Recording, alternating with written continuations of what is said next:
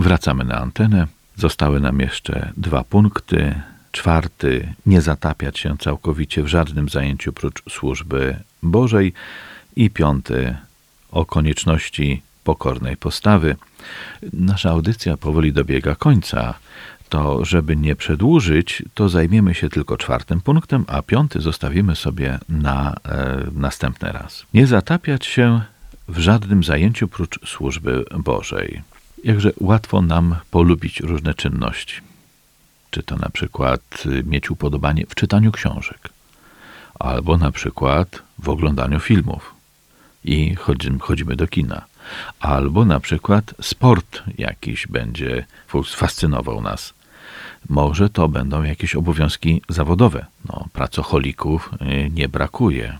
I ojciec Faber właśnie próbuje nas uprzytomnić, żebyśmy nie pogrzebali się zupełnie w jakiejś czynności czy w jakichś czynnościach, żeby y, one nie urosły do rangi celu ostatecznego i jedynego sensu naszego życia, a po prostu, żeby mieć świadomość, że one są jakimś środkiem, są elementem towarzyszącym, ważnym zapewne, ale, ale mm, nie może, nie może zastąpić nam celu ostatecznego.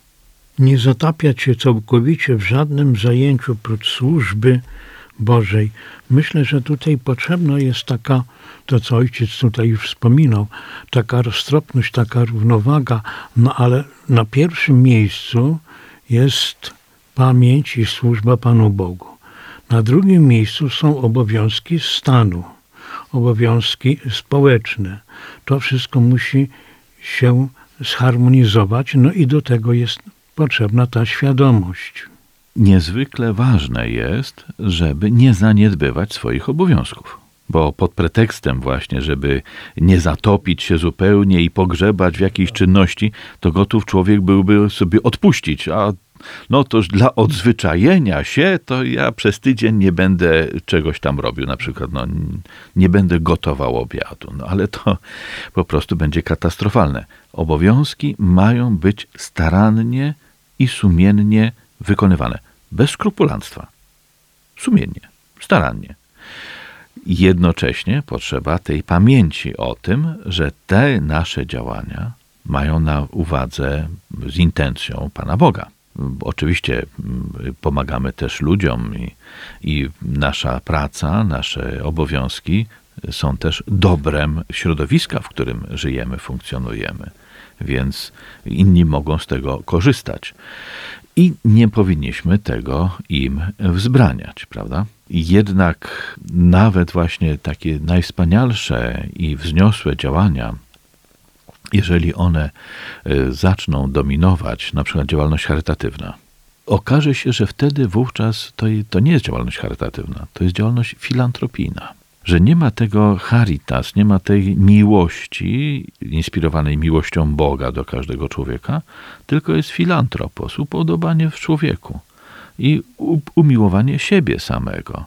Że ja wyżywam się nawet działalności charytatywnej i oczywiście splendor, chwała, pochwały, nagrody, granty i tak dalej, no to to wszystko może grać. Ale zapomnienie o tym właściwym porządku, który Pan wspomniał.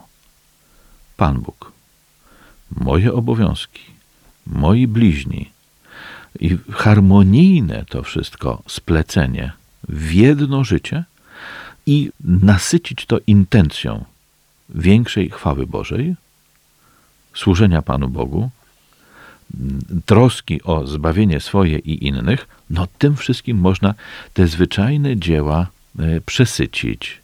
I nawet e, te szlachetne działania, które mogą nawet i nam jakąś chlubę przynieść. Ale ważne jest, żeby nie stracić Pana Boga z perspektywy e, swojego spojrzenia.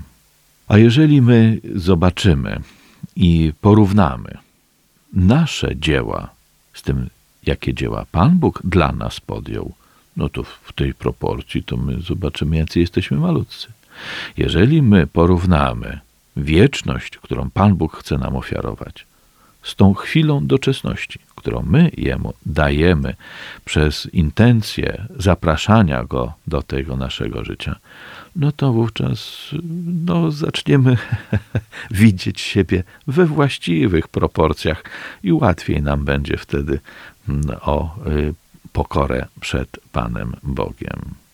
I chyba tą myślą, chyba tym słowem zakończymy.